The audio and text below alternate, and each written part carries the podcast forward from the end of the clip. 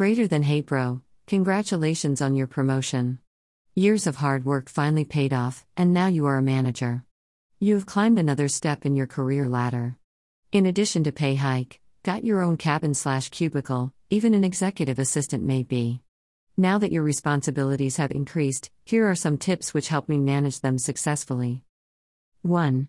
Assigning priority. As a manager, your workload naturally increases. You are now responsible for your work as well as your entire team.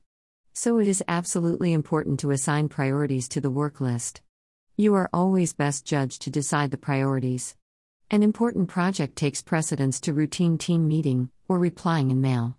Best way to assign priority is to follow 4D principle do, defer, delegate, and delete. Or you could also use Stephen Covey's matrix approach. 2. Multitasking. Again, you will have to play many roles as a manager. Execute your responsibilities, manage the team, deliver the outcome, liaise with the management, etc., but the time you have is still the same.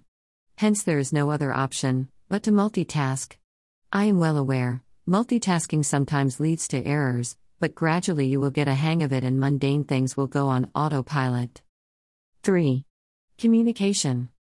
As a manager, your work mostly depends on interaction with various internal colleagues as well as help from external service providers, and it is essential to have a good rapport with them. But to be frank, some people won't respond to you till you sit on their neck. So don't be hesitant. Keep calling. Send reminders. Don't stop till you get what you require.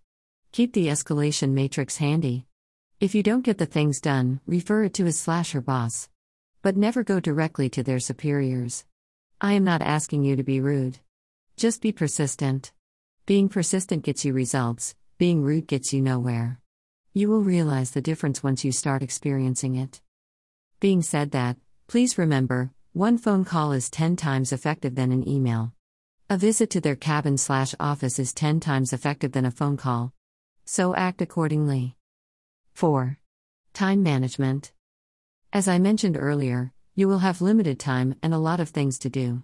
Trust me, you won't get any help. Initially, even I felt overburdened. But extensive use of technology helped me a lot. Try to automate as much as possible. It saves a lot of time. You are lucky if your boss is pro automation. Avoid or cut down repetitive tasks. Organize your inbox and folders. Don't keep pending papers on your table. Try to skip unnecessary meetings, yes. You heard it right, those where there will be a lot of deliberations and no decisions. You will have to work on holidays and weekends sometime. It's inevitable. In my tenure of nearly 10 years, I have hardly taken 30 days off. You just have to start loving what you do. Then you won't feel the stress. And, sticky notes helps a lot. After all, our brains can remember only so much. 5. Concentration and speed. You may feel these two doesn't go hand in hand.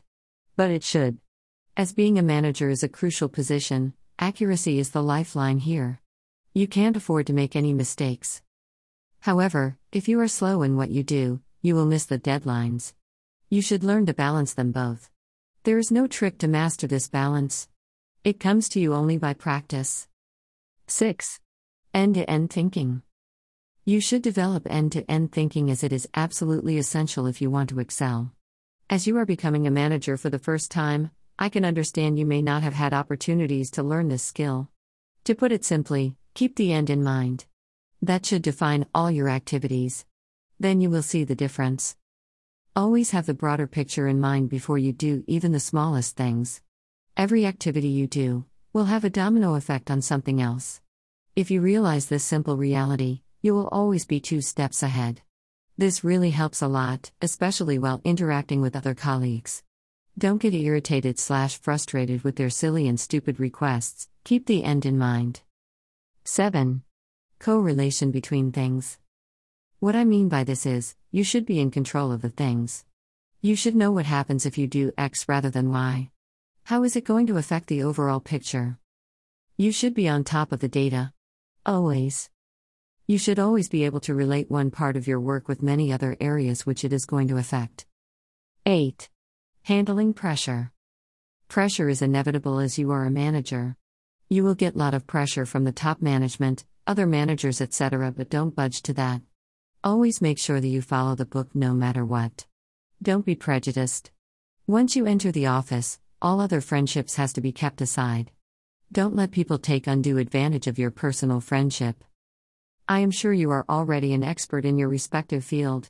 So, hope these pointers helps you in becoming the best manager in your company. All the best.